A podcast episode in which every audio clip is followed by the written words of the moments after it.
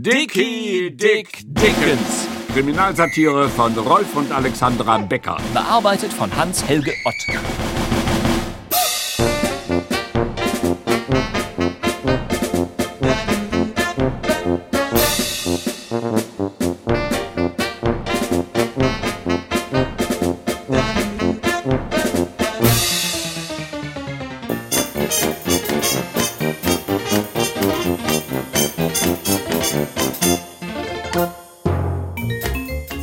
Teil einer langen Irrfahrt. Schließliches Ende. Wir erzählen Ihnen die Geschichte von Dickie Dick Dickens. Eine Geschichte, die nicht nur atembeklemmend sensationell, sondern auch geheimnisumwittert und höchst absonderlich ist. Die Geschichte von Dickie Dick Dickens, dem Tausendsassa unter den amerikanischen Verbrechern. Ein romantisches Abenteuer unserer Zeit. Ein Abenteuer, das Sie an Ihrem guten alten Radio verfolgt haben, meine Damen und Herren. Sie hörten mit uns, wie Dickie Dick Dickens dem großen Gangsterboss Jim Cooper In Gaunerkreisen auch Jim, der große Gangsterboss genannt, das Bananenverkäuferviertel von Chicago abluchste und wie er die neu erworbene Wirkungsstätte gegen die Übergriffe der anderen Gangster absicherte, indem er ihnen in unermüdlicher Kleinarbeit den Garaus machte. Sie waren dabei, als sich Dickie Dick Dickens der Festnahme durch die Polizei dadurch entzog, dass er den Polizisten kurzerhand die Pistolen aus den Halftern entwendete. Sie beobachteten, wie Dickie Dick Dickens der großmächtigen Organisation von Jim Cooper die Beute eines Banküberfalls in Höhe von 800.000 Dollar abnahm, wie er damit aufs Land fuhr und sich der drohenden Verhaftung in einem erbeuteten Polizeieinsatzwagen entzog. Und immer wieder war es Jim Cooper, der blindwütige Bandenführer, der Dickie Dick Dickens zu schaffen machte. Sie erlebten den erbitterten Konkurrenzkampf zwischen den beiden Raubrittern der Moderne, bei dem der Galgenvogel Cooper eine Menge federn lassen musste, in dessen Verlauf er sogar für kurze Zeit hinter die Gitter des Untersuchungsgefängnisses wanderte. Sie verfolgten Dickie Dick Dickens Bemühungen, sich eine eigene Verbrecherorganisation aufzubauen und waren Zeuge des brutalsten, hinterhältigsten Mordanschlags, der je in der Unterwelt von Chicago. Fehlgeschlagen ist. Das wollte ich sagen. Sie vernahmen schließlich, wie der schwarze Kater Sebastian Dickie Dick Dickens das Leben rettete und wie die Grube, die Jim Cooper seinem Erzfeind geschaufelt hatte, zu seinem eigenen Grabe wurde. Jim Cooper und 13 seiner erstklassigen Verbrecher wurden von einem Einsatzkommando der Polizei unter Führung von Kriminalkommissar Hillbilly zur Strecke gebracht. Ich möchte an dieser Stelle zuerst und äh, vor allem meinem äh, großartigen Team danken. Einer Gruppe bestausgebildetster und hochmotiviertester Spezialisten, ohne die dieses, ja, ich möchte mal sagen, Jahrhundertunternehmen kaum hätte, äh, ja.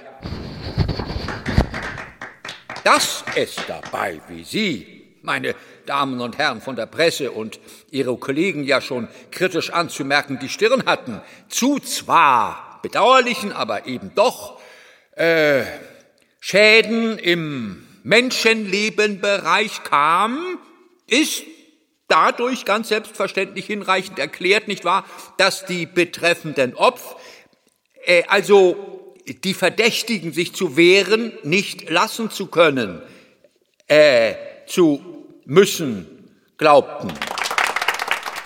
Ja, Soweit Kommissar Hillbilly. Ja, so verplaudert man den Tag. Um es kurz zu machen, Big Jim Cooper hatte mit 13 von seinen Ganoven Dickies Haus umstellt und Bonko, den abergläubischsten Gangster aller Zeiten, hineingeschickt, um Dickie herauszulocken. Natürlich hat dieser unbegabte Spitzbube es geschafft, sich in drei Sätzen viermal zu verplappern, sodass Dicky, Genannt der Scharfsinnige, sodass Dicky merkte, wie der Hase da, Lief. äh, äh, richtig. Äh, Dicky, genannt das Schlitzohr, Dicky also rief kurzerhand die Polizei. Freund und Helfer, Sie kennen ja die Nummer, aber Apropos Nummer. Er nannte einfach die falsche Hausnummer, sodass die Polizei vorbeifuhr. mit Blasmusik und Lichtorgel und dem ganzen Zinnober. Genug Lärm, um Jim Cooper und seine Jungs zu verscheuchen. Im weiteren Verlaufe des Geschehens Dass wir hier ein bisschen abkürzen wollen. ließ Dicky es sich jedenfalls nicht nehmen, den extra angereisten Polizeikräften einen kleinen Hinweis zu geben auf den derzeitigen Aufenthaltsort der ausgebrochenen Gangster unter der Leitung von Jim Cooper. Ja, und Klappe zu, Affe tot, beziehungsweise 13 Affen. Zur gleichen Zeit. Es war ein wunderbarer früher Herbsttag des Jahres 1925, saß Dickie Dick Dickens mit seinem ständigen Begleiter Opa Crackle, mit seiner Braut Effie Marconi und seinem neuen Mitarbeiter, dem bereits erwähnten Bonko, in einer kleinen, lauschigen Weinstube am westlichen Ufer des Michigansees. Opa Crackle erhob das Wort. Beziehungsweise ergriff die Stimme. Wir können jetzt wirklich sorglos sein, sagte er. Jim, der Dickköpfige, kann uns nichts mehr anhaben. Was, mein Jungchen? Jetzt wirst du erst mal merken, wie schön das Leben sein kann. Hoffen wir's. Ab heute brauchst du dich nicht mehr so enorm anzustrengen, Dick. Wir können uns wieder etwas mehr Ruhe gönnen. Und, Dicky? Mhm?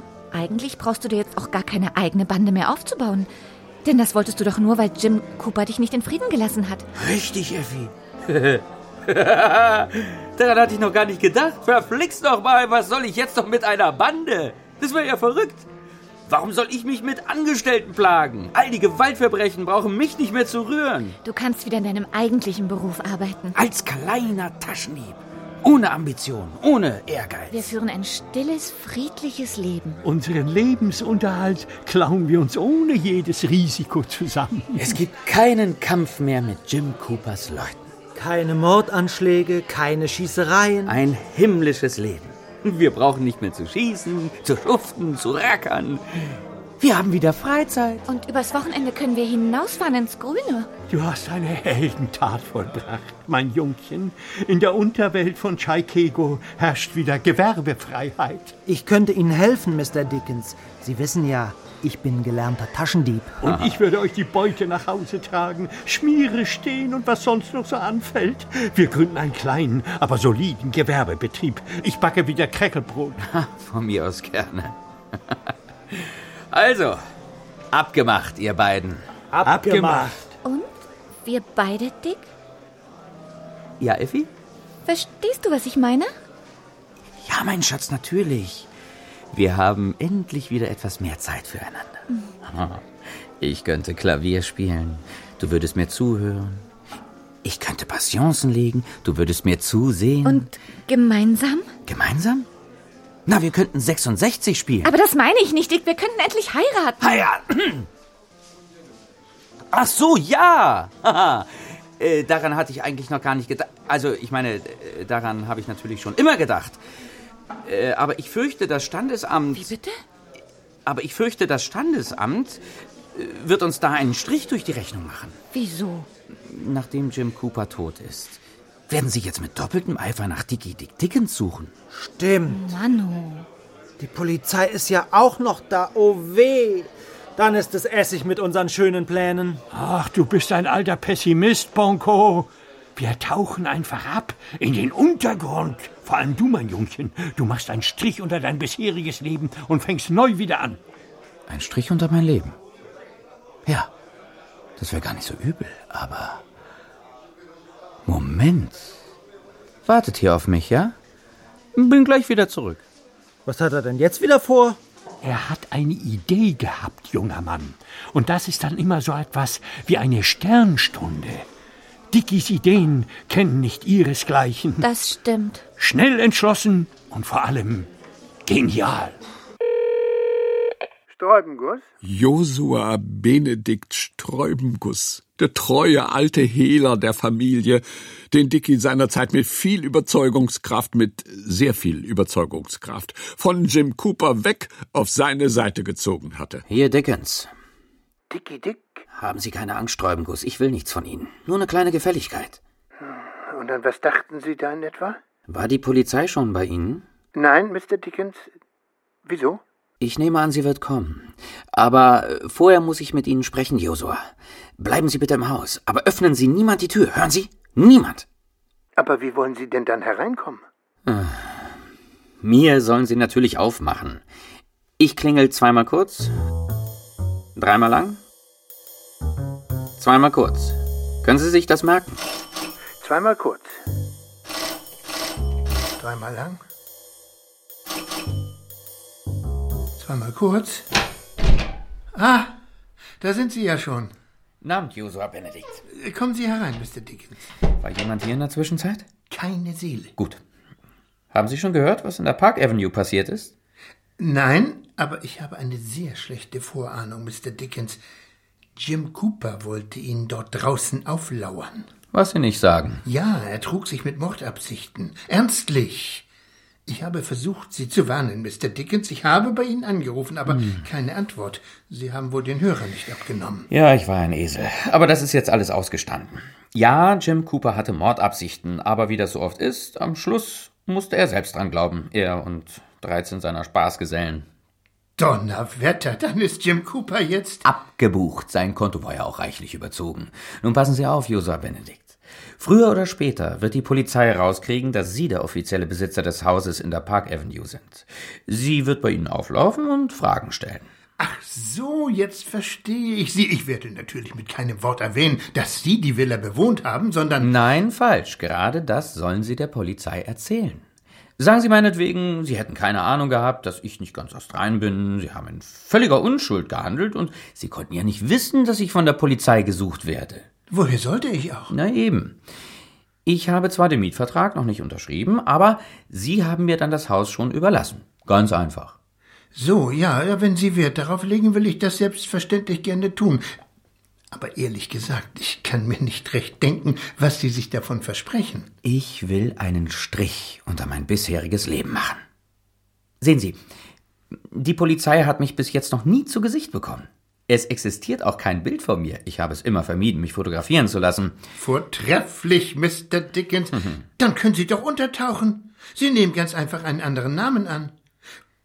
Und ich glaube, ich könnte Ihnen sogar behilflich sein, einen neuen Pass zu bekommen. Man hat so seine Verbindungen. Sehr freundlich, aber das genügt mir nicht. Ich möchte ganze Arbeit leisten. Verstehen Sie? Nägel mit Köppen. Solange es noch einen Dicke Dick Dickens gibt, wird er auch von der Polizei gesucht. Die ganze Maschinerie des Gesetzes läuft weiter und hält nicht eher an, als bis Dickie Dick Dickens gefangen ist. Aber wenn er tot ist, Mr. Sträubenguss, wird ihn kein Polizist der Welt mehr suchen. Sie wollen sich doch nicht das Leben nehmen, gerade jetzt, wo. Ich nicht. Sie sollen mir das Leben nehmen. Ich? Unter den 14 Leichen, die in der Park Avenue lagen, werden bestimmt zwei oder drei sein, die die Polizei nicht identifizieren konnte. Das ist anzunehmen. Gangster tragen ja normalerweise keine Ausweispapiere bei sich. Man wird sie zu den Toten führen, Mr. Sträubenguss, und man wird sie fragen, ob sie jemand davon gekannt haben. Dann werden sie auf einen der Burschen deuten und werden sagen, Jawohl, meine Herren. Diesen da, den kenne ich. Das ist Dickie Dick Dickens. Das ist der Mann, dem ich das Haus vermietet habe. Und dann ist Dickie Dick Dickens tot. Sein Name wird aus den Fahndungsblättern der Polizei gestrichen und er hat endlich seine Ruhe. Kapiert? Ja, ich glaube, das habe ich kapiert. Es geschah genau so, wie Dickie Dick Dickens vorausgesehen hatte. Die Polizei kam, fragte. Und Josua Benedikt Sträubenguss antwortete, er habe einem gewissen Dickie Dick Dickens sein Haus in der Park Avenue 49 vermietet.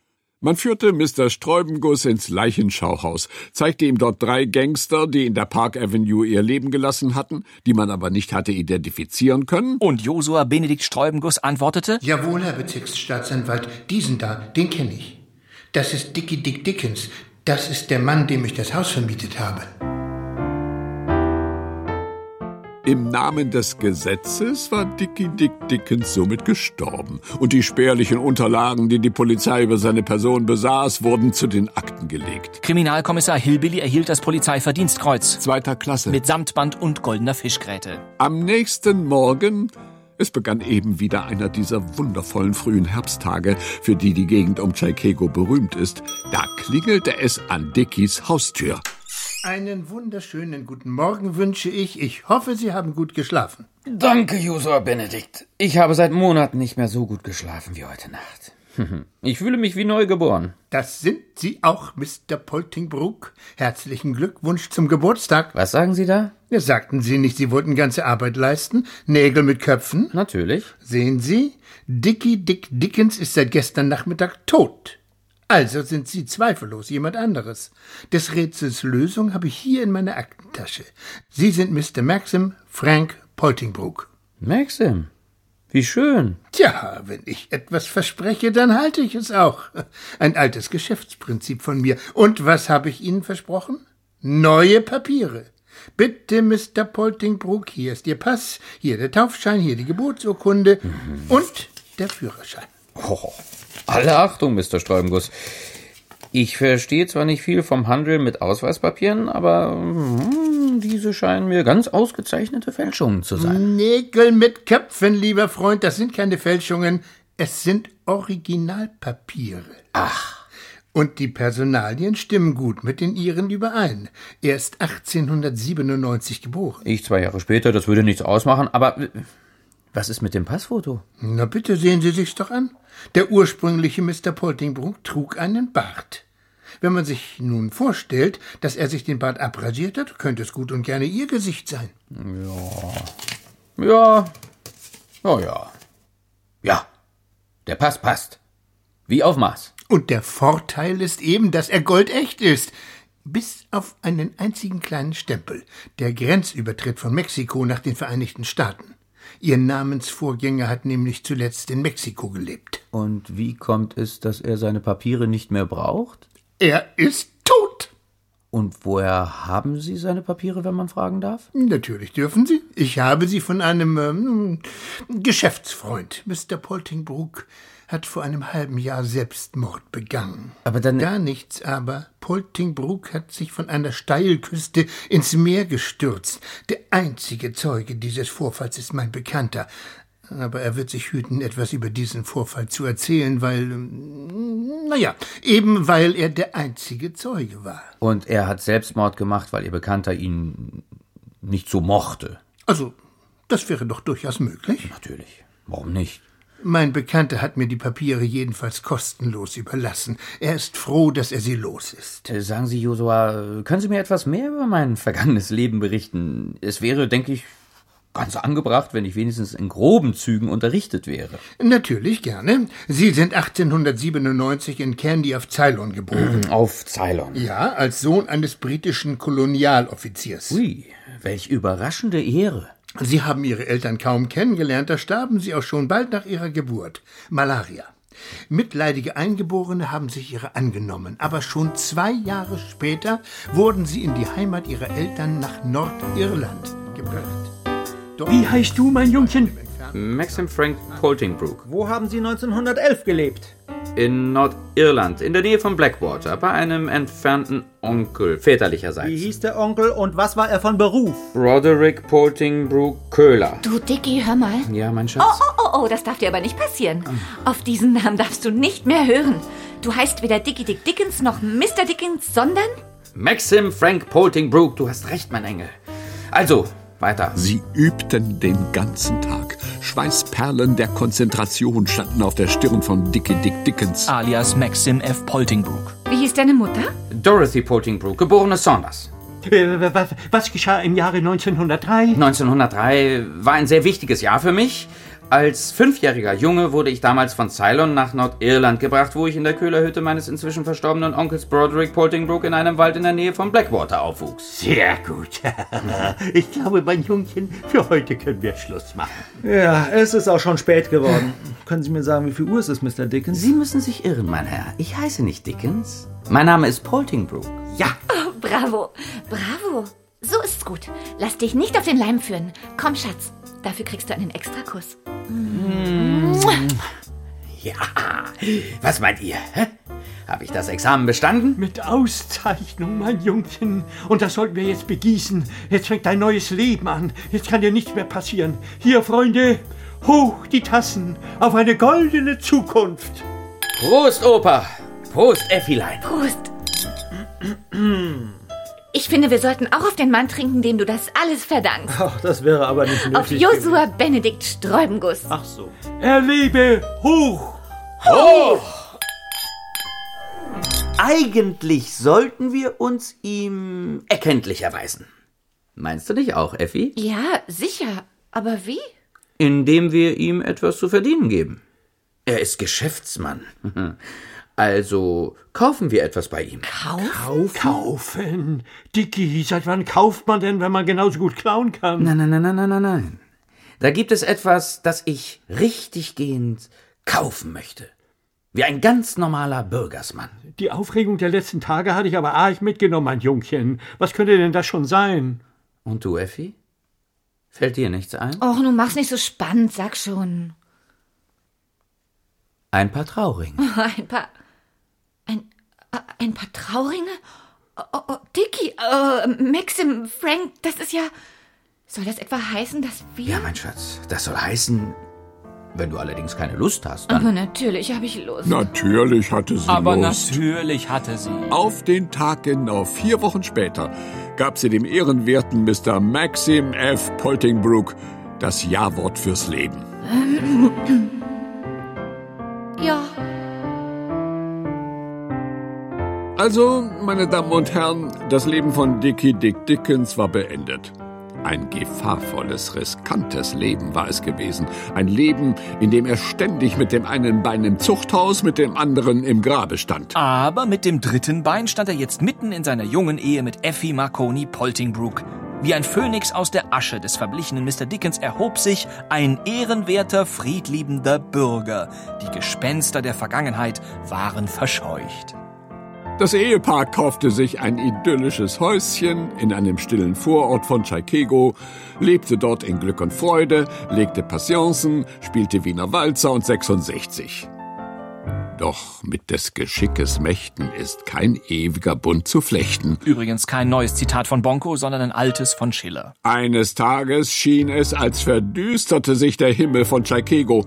Finstere Schatten der Vergangenheit krochen herauf und legten sich unheildreuend über das idyllische Häuschen in dem stillen Vorort von Chicago.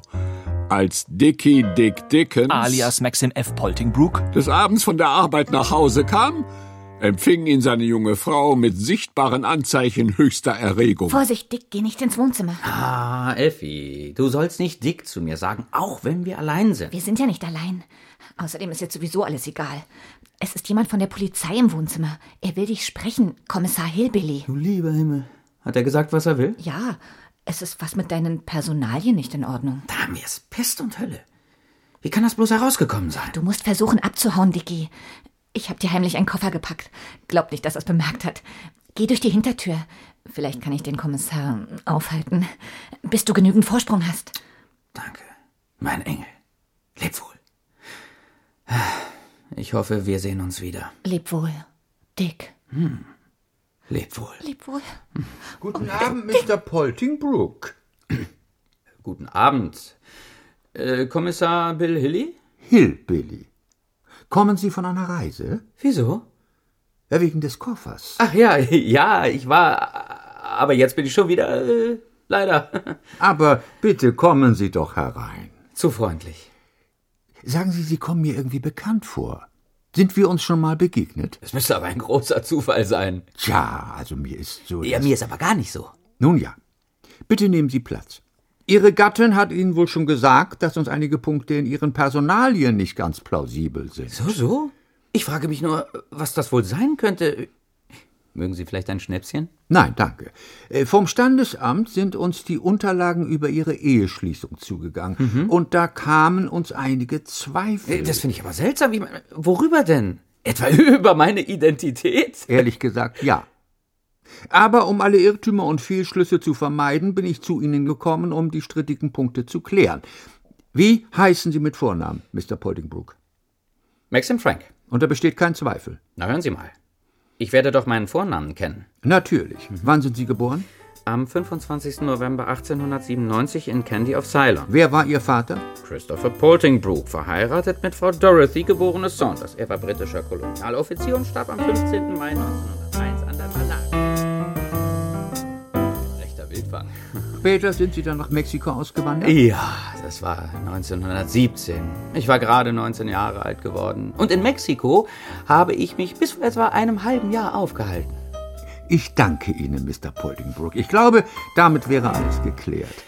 Ein Zweifel über Ihre Identität kann meiner Meinung nach kaum noch bestehen. Na, Gott sei Dank, Herr Kommissar. Das freut mich aber aufrichtig. Ja, deswegen muss ich Sie leider verhaften. Verhaften? Ja, in drei Teufelsnamen, warum? Wegen Bigamie. Als junger Bursche haben Sie mit 18 Jahren die in Irland ansässige Margaret Stichling geehelicht. Sie haben dies zwar in aller Heimlichkeit getan und sich ein Jahr später von Ihrer Frau getrennt, aber bis auf den heutigen Tag ist die Ehe nicht geschieden, also rechtskräftig. Ich muss Sie leider bitten, mit mir zu kommen. So wechselte Dickie Dick Dickens sein idyllisches Häuschen in dem stillen Vorort mit einer weniger idyllischen Zelle im weniger stillen Staatsgefängnis von Chicago. Ein Opfer seines Passes, in dem versehentlich von den drei Worten ledig, verheiratet und geschieden das Falsche unterstrichen war. Meine Damen und Herren, das war vorläufig das letzte Abenteuer von Dickie Dick Dickens.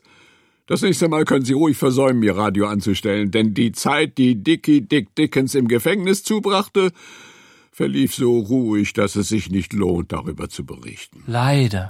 Aber wir melden uns wieder. Wenn er seine Strafe abgesessen hat, dann hören Sie mehr über das aufsehenerregende, sensationelle, atemberaubende Leben des gefährlichsten Mannes von Chicago. Dickie! Dick! Dickens! Sie hörten zum letzten Mal Dickie Dick Dickens. Kriminalsatire von Rolf und Alexandra Becker. Bearbeitet von Hans-Helge Ott. Zwölfter Teil einer langen Irrfahrt, schließliches Ende. Oder auch Pässe müssen passen. Es spielten Dickie Dick Dickens, Konstantin Gaudus, Effi Marconi, Susanne Schrader, Opa Crackle, Rolf Nagel, Bonko, Benjamin Utzerath, Kommissar Hillbilly, Hans-Peter Korff, Josua Benedikt Streubenguss, Wilfried Zialas. Sowie ich und Bastian Pasewka als Erzähler. Ton und Technik. Klaus Schumann, Martin Selig, Wenke Decker und Christine Potschkat. Musik, Jan Christoph. Regie Hans-Helger Ott und Wolfgang Sesko. Eine Produktion von Radio Bremen aus dem Jahr 2009. Redaktion Holger Rink.